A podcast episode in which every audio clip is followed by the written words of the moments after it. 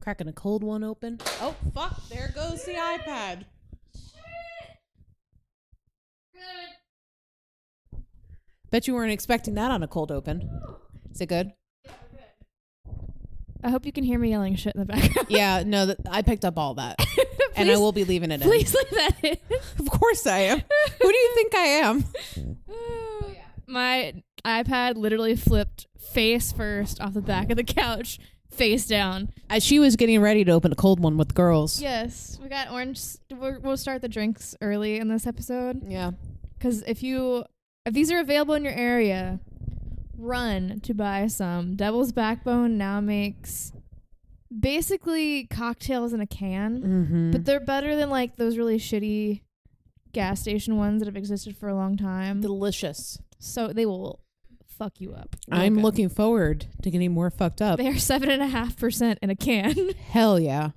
And you know what I had for breakfast? A protein smoothie. You know what I had for lunch?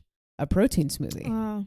So I'm I have high hopes for I this had a drink. protein. I had protein cereal and some stir fry that I made that did not fill me up. So Mm.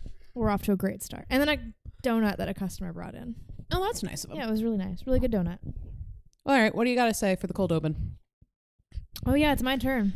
I don't know. I just almost killed my iPad. I guess that suffices. I don't think I've mentioned this. This is not a question, but just a life update and that I have Harry Styles tickets. This is a monumental moment. It really is. And that I- album's good. it was the one great thing to come out of being home with COVID for four days was I was at home on my couch with literally nothing to do Yeah. when they went live. Ticketmaster fucking sucks, but I can't control that. I kept putting things in my cart and they would sell. And say where it is. oh, in Madison Square Garden, which I I've always Madison wanted to Square go Garden. to. I'm very excited. You know what I went to Madison Square Garden for when I was a kid? No. To see a Christmas um story. No, not Christmas story. What's the Christmas Carol? Christmas Carol? Thank you. A Christmas Carol starring Tim Curry. Oh. Oh, it was so cool. I loved I had an obsession with Tim Curry back then. And then I saw him in Rocky Horror Picture Show and that just boop boop. You're like, boop, this boop, makes boop. sense. Yeah. So but yeah, Madison Square Garden is Yeah. really cool. So stay tuned in September because we'll definitely be doing a bonus episode on that. Oh yeah. I also have a life update. For some reason, against my better judgment, I bought Blue Ridge Rock Fest tickets. Here we go again. They're the same weekend too. they are the same weekend, so we're gonna have a lot of good drama. We're gonna have to have like two hour session. We are. We'll Just have, let let the audio go, and we'll see what happens. we'll have a Harry episode and a Blue Ridge Rock Fest Yes. episode because those are two very different audiences. yes, they are. But to give you an update, since my last bitch fest, They're They- under new management. they're under new management. They are at a place called the Virginia International Raceway. Raceway. Yeah, Raceway. Is that where we went for No. work? Okay, different raceway. No, we went to the drag race play. I Or- was convinced they were the same, but anyway. No, they're different because this one's in Danville, Oh, kind of near Danville. okay. Um, but it's in a better location. It's going to be managed a lot better. It looks like. It's in a location actually meant to have cars parking in it. Yes, yes. So I'm going Friday to Sunday, but you know what they fucking did to me? I'm not going to see in this moment or Spiritbox. Are they in the middle of the day? They're on Thursday That's dumb. because I took Friday off. Yeah, They're on Thursday. that's dumb. I'm so mad. But that's okay. I'm gonna see Thrice. He is legend. Tenacious D. Oh my god. oh yeah, I forgot oh he's my God, I'm coming. so excited. I love Jack Black so much. That'll can't be wait. good. That'll be good. But anyway, yeah. Uh, I don't know if I told you this story, but one of my coworkers, she and her husband went last year. Uh huh. And they had a truck, which you know everyone parked in a mud pit. Mm-hmm. They they started having people ask them, "Hey, can you tow us out? We're stuck." They made back their money they spent on tickets. I'm sure they did. they made four hundred dollars in one day, pulling people out of the parking lot. That's the lot. way to do it. That's the way to do it. So you can guarantee they're bringing their truck back this year if they go. Yeah. No kidding. Anyway, I'm Leah, I'm but then. and this is She Will Rock You. Where are they getting a dub in a CPS executive meeting? No, bitch, don't touch my thermostat. the ghost be like, hold up before I haunt you. Let me turn down the thermostat. Who is this band? We're on page one, guys. this is She Will Rock You. I have a very odd memory with this band. It was 2003, Damn. and I was watching Seven Nation Army music video. on Fuse. And I was confused because this was a band with only two members. And I didn't like that for some reason. that didn't feel right. That's not how a band's supposed to work. um, but I matured, I think. And now I see why that is so beautiful in the world that is White Stripes. I'm also, side note, not going to talk a lot about like after they break up and Jack White goes solo. I'm not going to talk about that because that can probably be its own episode. Probably. So it's just better to save that material, honestly. And his work with Loretta Lynn. Yeah. Oh, I cover a smidge of that in here. Mm. I have a cool fact As for you you on that.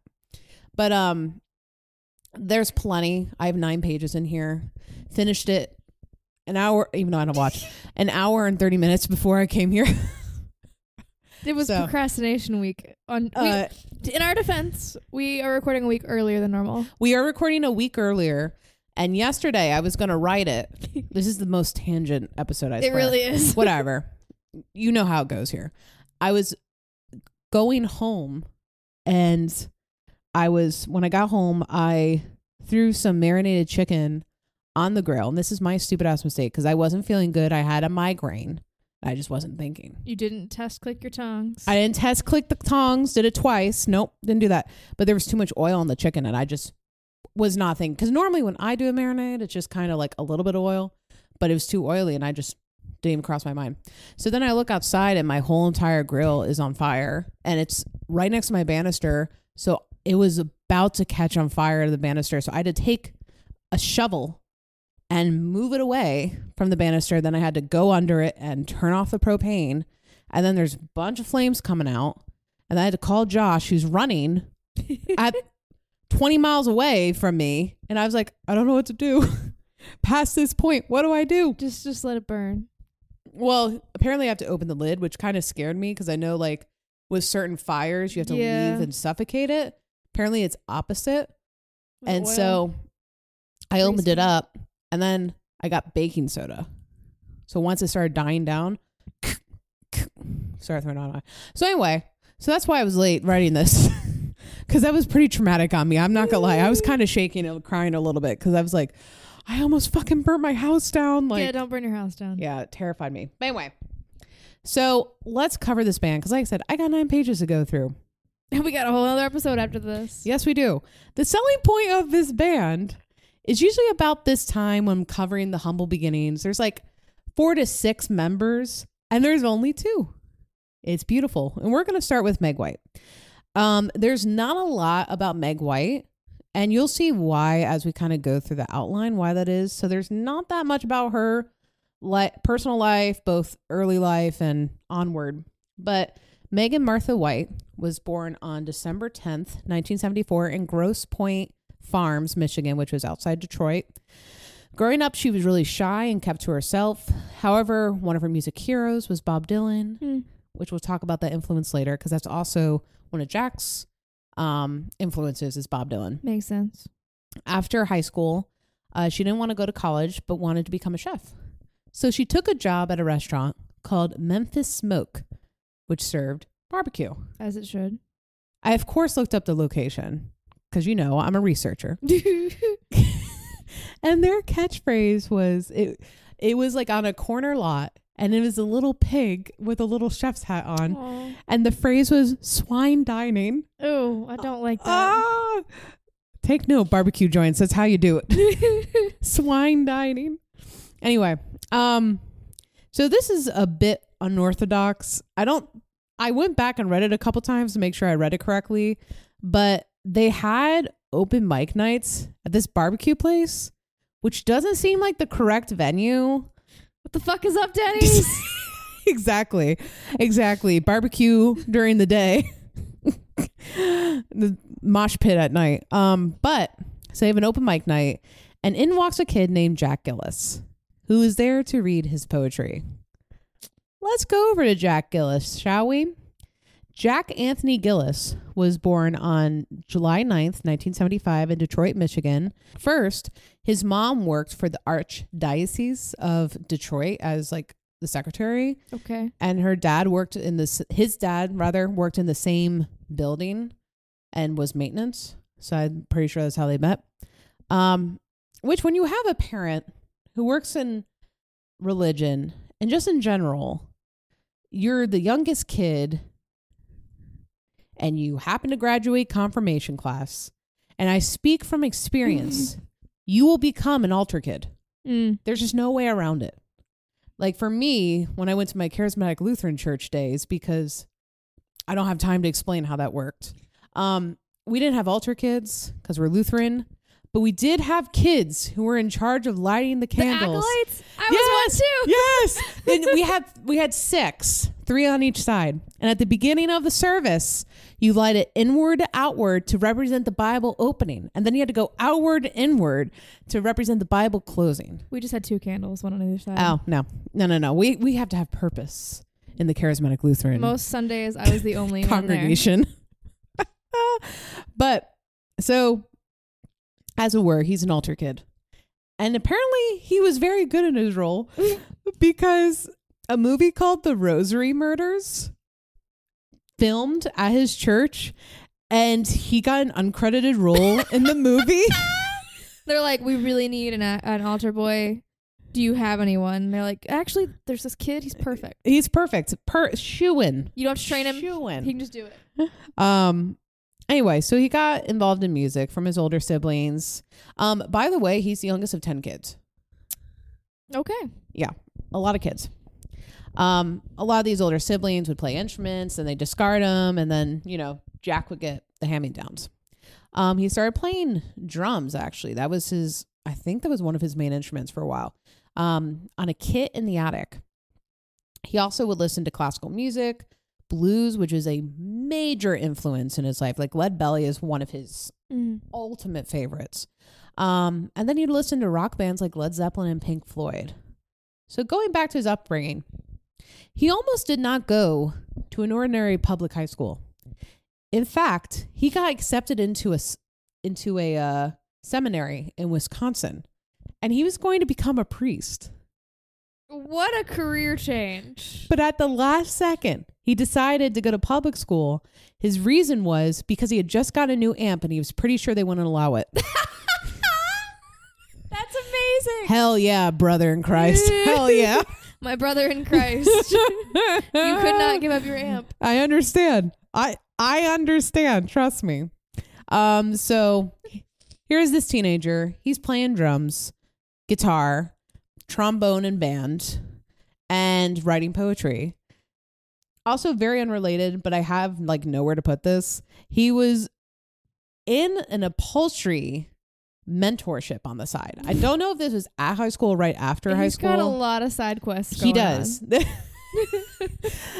Jack White is the link in Breath of the Wild um, of the music world. Yes. You can either follow the main quest or you're like, oh, here's some upholstery. Oh, here's a side here's a side band. Oh, Loretta Lynn is wants to hang out and get tea. Yeah. Lots of side quests Yeah. you can choose from on this journey.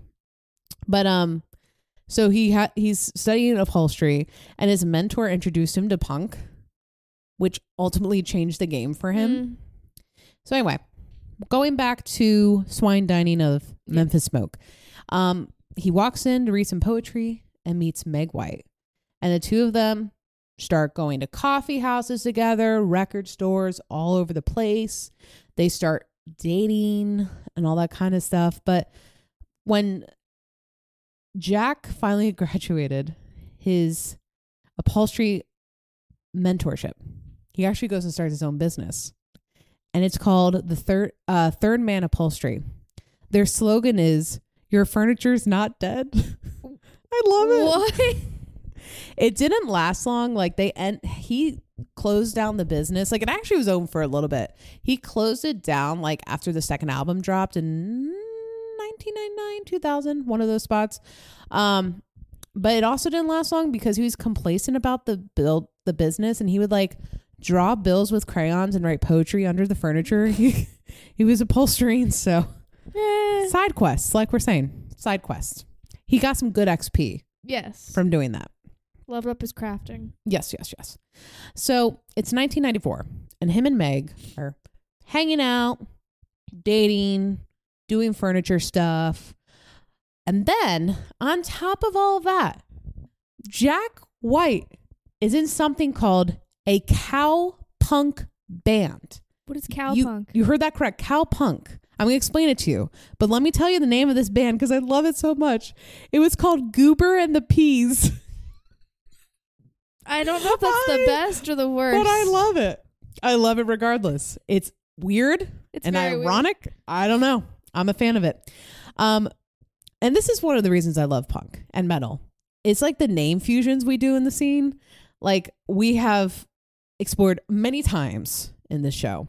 So of course I look it up. Cowpunk is basically country slash southern rock played by punk kids who didn't want to be associated with the country scene of that time. Um, So it's the opposite of John Mellencamp. correct. Correct. So this is not to be confused with psychobilly, which is quote loud, frantic psychobilly music. I mean rockabilly music. Excuse me. Okay. I'm just picturing really intense. But it is a sub genre, sub sub. So there's punk. Yes. There's British punk and there's American punk. Okay. Okay. First starts with the British punk. That's you know if we're gonna since we're talking about priesthood, that's the Abraham. That's Sex Pistols. That's the Abraham of the situation is British punk, and then had many sons. Oh, okay. Many sons had This father. very religious episode. You know, that's uh, maybe that's why I had DC talk in my head earlier Maybe. today. Maybe that's the tie. But many sons had father Abraham.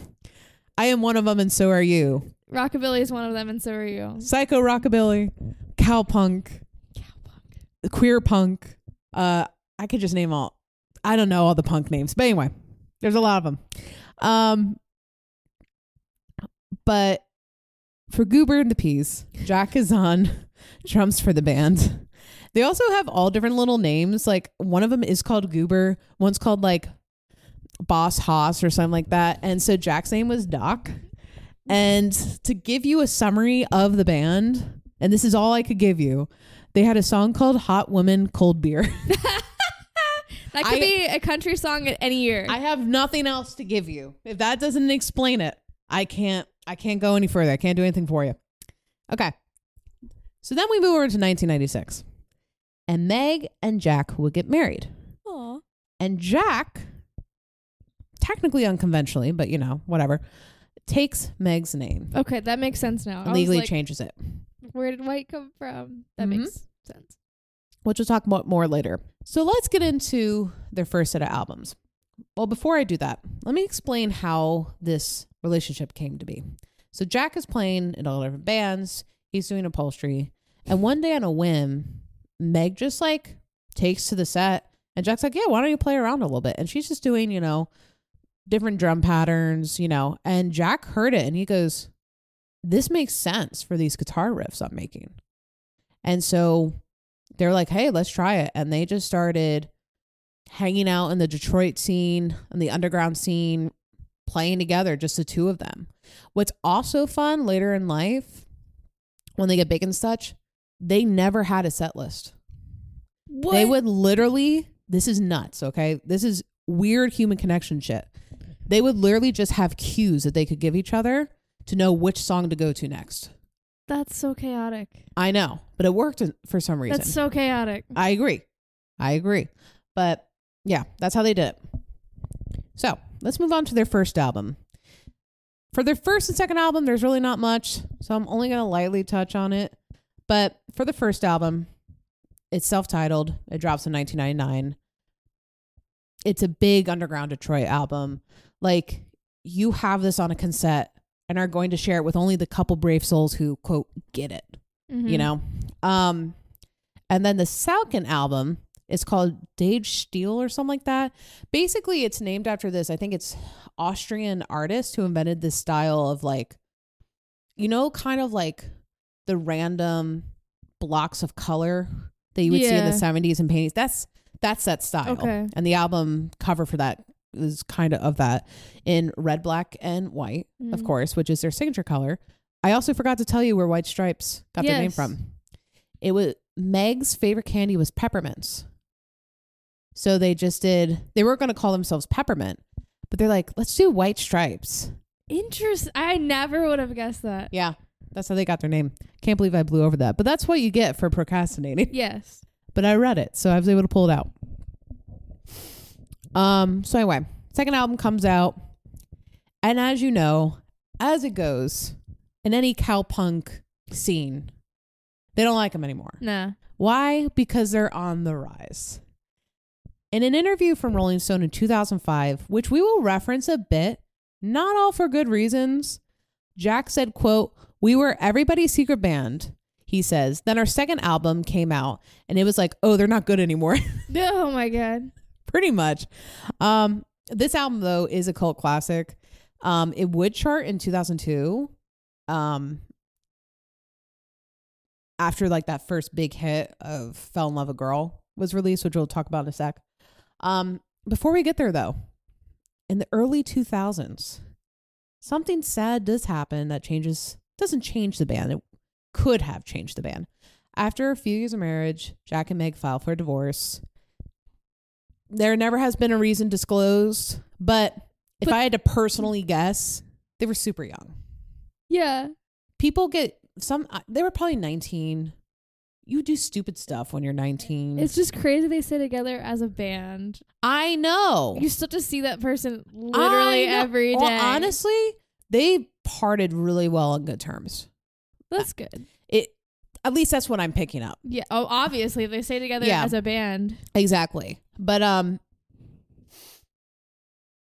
they're i mean also they're just so kind to each other too like i was as i was reading through and i was like seeing how they were interacting with each other like i was like holy shit like you would think they were still married by how kind they Aw. are to each other so that was really cool to see after that happens and they divorce they decide to tell the press moving forward that they are brother and sister and that meg is jack's big sister Interesting. Anyway, we'll come back to this more. I will definitely say, like, a lot of people compare Jack White's playing to blues, and he loves blues. Like, he loves blues. Mm-hmm. And you can definitely hear elements, um, but not like big elements that say, oh, that's blues. But on this album, in all defensive purposes, it's blues band in a garage rock setting. Mm. Um, their song "Hello Operator," one hundred percent a blues song, so that's pretty cool. Uh, the next album, though, this is when the band starts arriving to their signature sound, White Stripe sound, in my opinion. Uh, their third album's called White Blood Cells. It was recorded in three days. Jeez. It also was mastered in a studio for the first time, but they didn't want it to sound too good. It's gotta be a little messy. Now, up to this point, there is some very interesting creative mojo going on in this band. The band's, I really think Jack White has more of the obsession than Meg, but the band is obsessed with the number three. Hmm. Hence, Third Man Upholstery, Mm. recorded in three days, Mm. three colors schemes. Mm. Um, later on down the road, Jack White wrote a song for Loretta Lynn. It times out to exactly three minutes and 33 seconds. This is like Taylor Swift on the mini version with her session with 13. Yeah. And so, one of the reasons that a lot of people have spectated, and I would say, like, this is definitely true. Um, the band is very big on doing nuts and bolts in music. So when you're listening to their music, you only hear three things a drum, a guitar, and vocals. Mm. Or it's only going to be three things. Mm-hmm. And the reason why they do this is Jack White said there's something like creative about limiting yourself. Mm-hmm. Like you get too creative if you have too much at your disposal. Like it just stops your creativity. Mhm. He's like if you limit yourself to little things, it actually like boosts your creativity. That makes sense. It does. It makes a lot of sense. Like when he said that, I was like, "Oh damn, I never thought about that." Yeah. because a lot of music today like he referenced this one track he was looking at at a studio had a hundred tracks of just guitar Nope. And many. he's just like why are we doing this why are we wasting our time doing all these takes and tracks Mm-hmm. and building these things. He's like, you could do so much more with just three things and getting to those basics. Um, so a good example of this. The biggest song from this album, Fell in Love with a Girl. Did you ever see the music video for this growing up? Mm-mm. I remember seeing it in an ad on Fuse because I watched Fuse a lot as a kid. Not MTV because you can't watch that as a as a Warped Tour kid. I was watching CMT at this time in my life. Oh. So you were. You, I'm sorry to say this. You were Internet Explorer in the corner. I was. I didn't have internet. So, oh, that's fair. Anyway, the video is made out of stop motion Legos. Cute. It's really, but not like little Lego man walking. It's like actually building a frame out of Legos. Mhm. It was really cool. Um, another hit off this album is "We Are Gonna Be Friends," which I know as the uh intro to Napoleon Dynamite. um, so if you can't tell, this is a 2000s nostalgia fest. I can't turn it off. As far as for sound, they were going full garage band with this. And it's just full of power chords. It's full of big, loud cymbal clashes. And this is where like the White Stripes story starts for me. Um, and the media begins to take notice of them even more than before. And they start gaining national presence. Some called this album a return to rock at its simplest elements. Um, and critics right away noticed that limiting sound and they're like, this is amazing because it's like they're limiting themselves down to the basics. Someone went as far as to say this is going to kill nu metal and boy bands. It kind of did, honestly. did. They're not wrong because White Stripes started a whole chain of like garage indie rock. Yeah. And then Warped Tour came around. So they're not wrong. Do we still have NSYNC?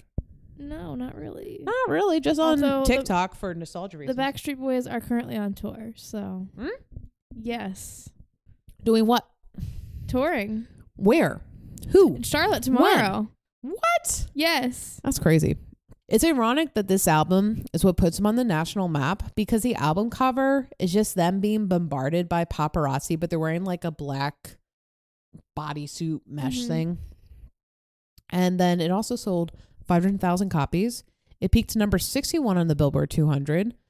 Um, however, over time, like Billboard, Rolling Stone, AV Club would like rank this album pretty high, like on their list of like best 2000 records. Um, it's also number 497 on the Rolling Stone 100 Greatest Albums. So we'll get there eventually. eventually in ten years. Eventually, we'll be there. But this next album is the pinnacle of the White Stripes' career because their next album is called Elephant. It took a little bit longer, two weeks to record. Oh, Really hope it was just 13 days to keep in theme. yeah, they messed up. there. Probably was. Um, Jack also uses a lot of vintage gear. I mean, like I said, he's obsessed with blues, so of course he'd pull in vintage gear. Um, because he liked a certain fuzziness Yeah. it gave the track. Um, as far as theme, and this kind of changes as you get to later albums, but for this one at least, the themes really come from like how they can push themselves to that ba- back to basics creativity. hmm That's the theme. What can we do with three elements? And this album is no different. A perfect example of this three elements is Seven Nation Army. Dun, dun, dun. So you know that bass lick that's in there. One of the most iconic bass lines of all time. What if I told you that wasn't a bass guitar?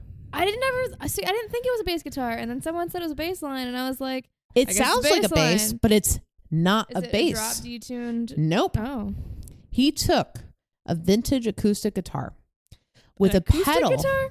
that modulates it down to where it sounds like a bass guitar. It sounds like an electric guitar. Yeah.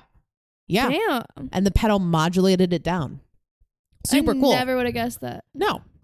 No, never. I didn't even know they were this big into like the limit. I thought them being two people, I was like, I didn't get it as a kid. I was like, why the fuck would they want to do that? And now I get it. Like as an adult, I'm like, holy shit. They were actually trying to do something different. They that really had a- weren't going to put a bass up on that stage. They No, were they were they were three actually instruments. like, we're gonna try to do something that hasn't been done.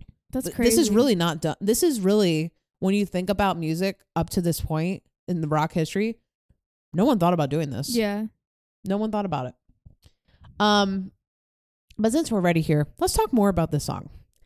Um, one of the most iconic 2000 rock songs, maybe rock in general, I would say.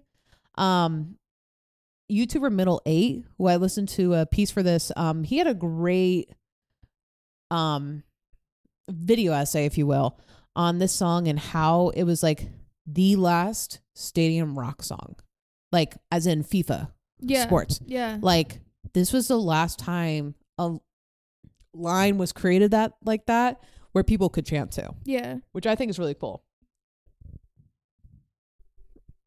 And then of course, there's the insanely catchy melody. And I do have a gripe. You know what grinds my gears? It's so fucking easy to play. Yeah. when you get a guitar, you learn three songs. Three. Smoke on the Water, Nevermind, and Seven Nation Army. Yes. Why? Because it's a max five frets, and that's it. And it makes me mad because I'm like, as a songwriter, why the hell did I not think about that? The simpler the better. Everyone complicates songs. Yes. And Jack's over here like, this sounds good. He also, this is really cool. He was gonna save it for a um he said, I'm gonna save this for a Bond theme if I ever do a Bond theme. Why does everyone write a Bond theme without being asked to write a Bond theme? Well, here's the thing. So he gave up that. Years down the road, he writes a Bond theme for Quantum Solace. okay, honestly, Seven Nation Army would have had a terrible Bond theme. Yeah, no, it would not So- have been good.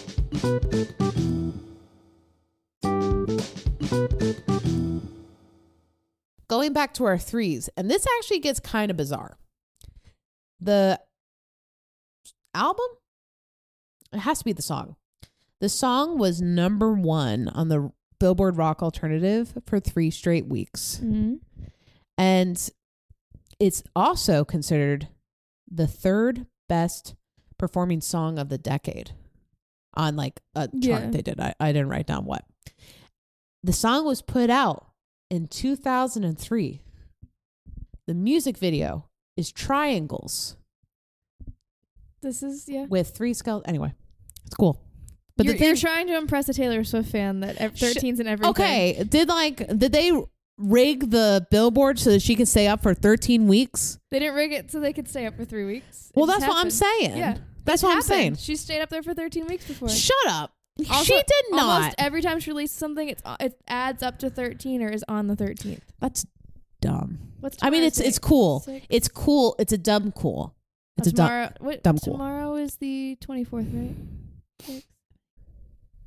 Six. Tomorrow only adds up to 12. Jeez. Anyway, It's the movies. well, critics love the song, the song, album, whole deal. Uh, album got like four and five stars left and right. It peaks number six on the Billboard 200. The album itself, and that year it won Best Alternative Album of the Year at the Grammys. I'm also throwing this out here. I don't have a good place to put this, but this is super interesting. The album cover was different depending on where you were located and the medium that you purchased. That's cool. I'm going to grab this straight from Wiki. The album has been released with at least six different versions of the front cover, different covers for the CD and LP editions in the US and UK and elsewhere. To give an example, the US CD edition, Meg is sitting on the left of the circus travel trunk, and Jack is sitting on the right holding a cricket bat over the ground. While in the UK CD edition, the cricket bat touches the ground and the image is mirrored so that their positions on the amplifier are reversed. The UK vinyl album cover is the same as the US CD, but differs in that the color hues are much darker. The cryptic symbolism of the album art includes a skull sitting on the floor in the background, as well as peanuts and peanut shells in the foreground. And on the circus travel trunk appears the Mark III. Um, three Roman numerals. Mhm. Jack White's signature. Jack White is I don't know what that is, so I'm gonna skip it. Um but anyway, yeah. I'm gonna skip the rest because I don't think it's really relevant. But also Jack White had this to say about the packaging, which I think is so cool they thought about this. If you study the picture carefully, Meg and I are the elephant ears in a head on elephant. Ah, Yeah. but it's a side view of the elephant too, with the tusks leaning off to the other side. He went on to say, I wanted people to be staring at this album cover, and then maybe two years later, having stared at it for the 500, 500th time, say, Hey, it's an elephant. I gotta look at this. Isn't that like stupid creative? Like, I did crazy. not know. Well, I should have known because Jack White is one of the best like songwriters of our time. But like, how stupid creative that is. I gotta look at it. That's fine. It's loading. I'm gonna take a sip of my drink. Yeah, I can see it. It's very subtle, but I can definitely Yeah. see it. They've got all the different versions on here. Yeah, I was looking at them the other uh today when I was finishing this. But as we have learned, with fame comes its trials. Not really for men though, but definitely if you're a woman Of course. and if you're a female drummer, get the fuck out of here. Yes. Forget it. And unfortunately, we see a shift in reporting. Um, before we talk more in depth about that, let's get into their fifth album, Get Behind Me, Satan. Before we cover that more in depth, as we talk about their fifth album, Get Behind Me, Satan, it should be noted that like Jack is the spokesperson for the band, not by like, it's not a situation because people brought up like Jack is like forcing Meg to be quiet. It's- It's actually not that at all. Like Meg is just a super shy person, and she said that multiple times. Like Mm-hmm. I'm just shy. She just is one of those people. She lets her work speak for herself, Mm-hmm. and she thinks too many words muddles everything. mm-hmm. It's like the more you let things speak for itself, it solves itself, so to speak. But let's talk about the production of Get Behind Me, Satan, and then we're going to talk about the feedback she receives. For this album, they start trying a new way to do their three limiting music philosophy. Instead of guitar, they try pianos and mandolin for a couple of the tracks. Um, I also find it interesting around this time that Jack starts a side band called the Raconteurs, which I loved I didn't know that was Jack White. loved that album. Like I listened to it in the car all the time with my mom, surprisingly. Interesting. Um but I feel like that album if you hear it and you hear this album, Mm-hmm. very same similar directions. Should say same. Similar directions. Um the album was inspired by old Hollywood actress Rita Hayworth. Jack alluded to it in a, in an interview that Rita was Latina and changed her hair and name to pass as white or really I think the studio did. mm-hmm. Um, he says that Rita being forced to give up her heritage for fame, quote, there's a hollowness of celebrity when it's thrown upon you, which I think is a very wise statement. And the album is about truth and putting and the truth that's behind you, which is really cool, which is get behind me, Satan. Mm-hmm. Um, that's where the name comes from. Um, biggest hits off this is Blue Orchid and My Doorbell, which are great songs. As far as for accolades, it sold 850,000 copies. It was number three on the Billboard 200, pretty well received. It got a Grammy for Best Alternative Album. But let's go ahead and get into the, The reception, shall we? And there's not really much about like the critics about talking about the album. I just know is well accepted. But there seems to be a lot of information and critiques about Meg White and her drumming up to this point. And it's just fascinating how some people felt the need to praise Jack White for his creative vision of simplicity and bringing creativity over limiting. But Meg received a very seldom such comments. Some claimed her drumming was amateur and not up to par. After reading an article from NPR about Meg White's drumming, one point that sticks out to me is how her drums complemented Jack's guitar and vice versa. There's almost like this yin yang effect Yeah. with them. Um, when Jack would play like this ripping solo on the guitar, her drumming is what would pull together the consistency that's in it, would pull it all together. And when he's playing blues, she's playing punk style riffs. So it just makes this really unique blend. And I would argue she just has a different drumming style altogether. it would just be noise if it was someone else. Mm-hmm. You know what I mean? It would just be noise because what Jack is doing is like he just is all over the place. So it just is like this perfect fit. And in an article which I'm about to talk to talk about in a second, she said, quote, "That is my strength. A lot of drummers would feel weird being that simplistic." And this isn't my addendum. A lot of those drummers she's referring to are men. Mm-hmm. Interesting.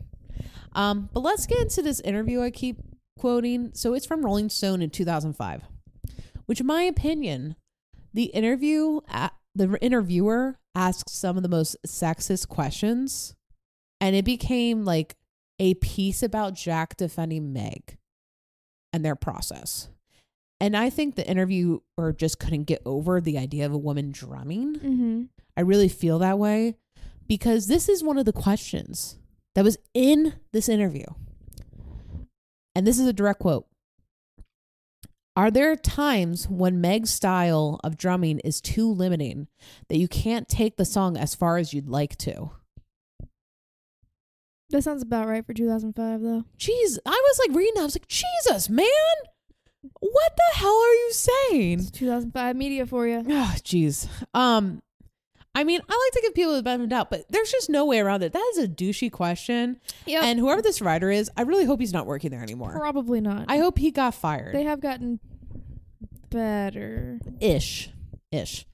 But I will say this Jack White is a class act when it comes to how he handles sexism about white stripes. I think he's a class act in general. He's an unproblematic king. He really well, he had like a couple controversies. He got into a fight with a guy, Eh. and then there was rumors that spread around his second divorce where lawyers kind of muddled things. Other than that, he's a simple dude who just likes to live his life. And he's been friends with like the second wife. They're on good terms, a good Yeah. friend still. Like it's a sign that he's a good, untoxic person. Yes. And we stand someone who's untoxic on the show. So when he hears that question, this is his response. No, I never thought. God, I wish Neil Peart was in the band. It's kind of funny. When people critique hip hop, they're scared to open up for fear of being called racist, but they're not scared to open up on female musicians out of pure sexism. It's true, though. And then he goes on to say, Meg is the best part of this band. Ooh. I love it. That's what I'm saying. This man, they're not even like married anymore, and he still Yeah. stands by her. Like, Well, I'm- she's his creative partner for like Yeah. life. exactly. It just makes me happy to see like people in the 2000s saw what it was and called it Yeah. out. Um, because I think we don't remember that being kids then. We just kind of saw it and like kind of clamored, or at least I did. So it's cool to see. Um, but it doesn't really end there, of course. Uh, the topic of them saying on stage and in interviews that they were brother and sisters, which to this point news had broken that they were actually divorced. Surprise.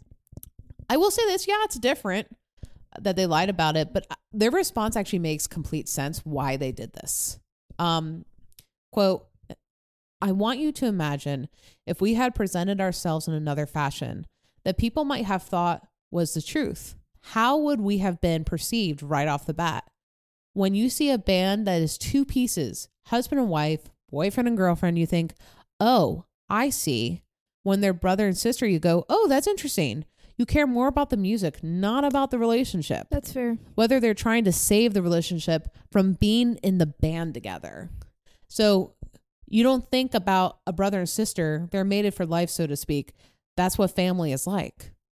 That, once again, is a genius move for them to do that. Like, to just be like, you know what?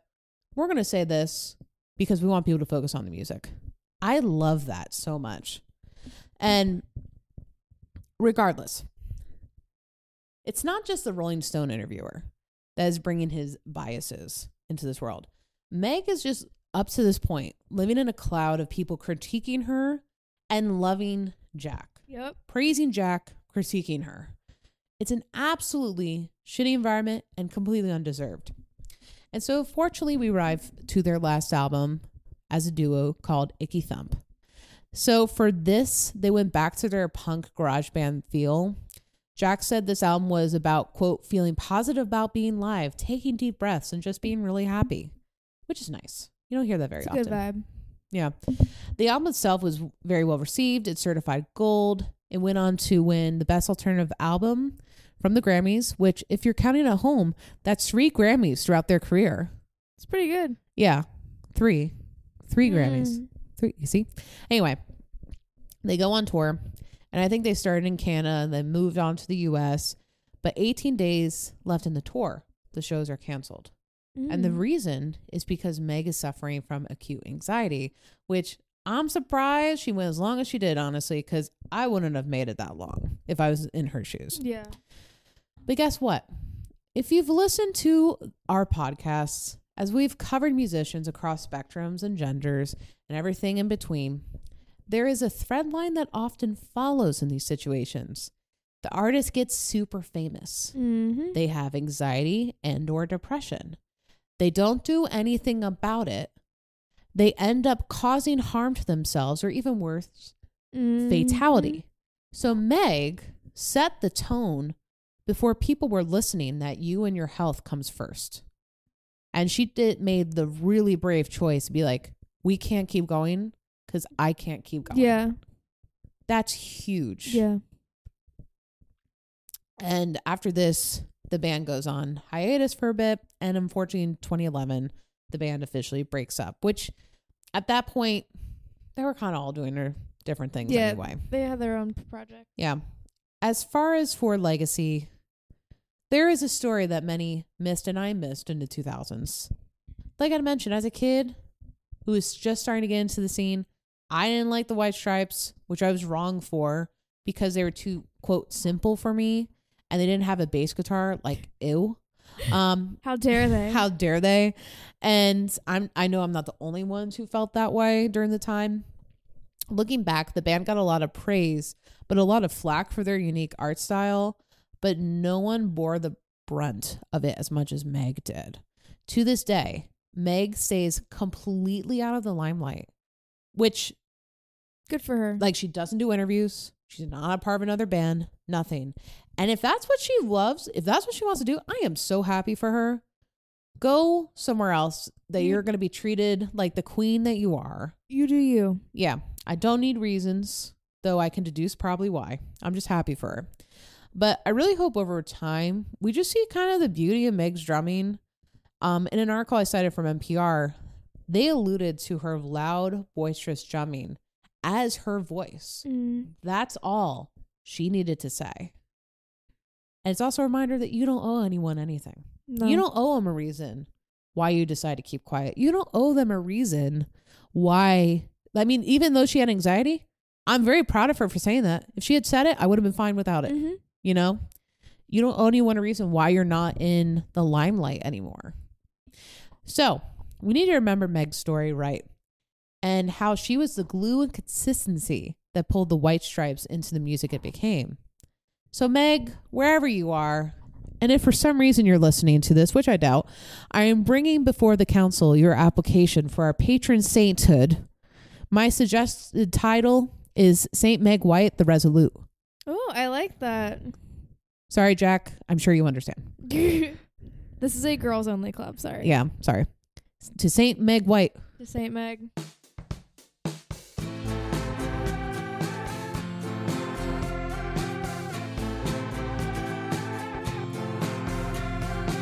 Thanks for listening. You can leave us a review on Apple Podcasts, Spotify, or Goodpods. Special thanks to Death of Fawn for our intro riff. You can visit our website at shioraku.com. There you'll find our socials, show notes, ways to contact us, and links to our merch. And remember, don't do drugs. Don't do drugs.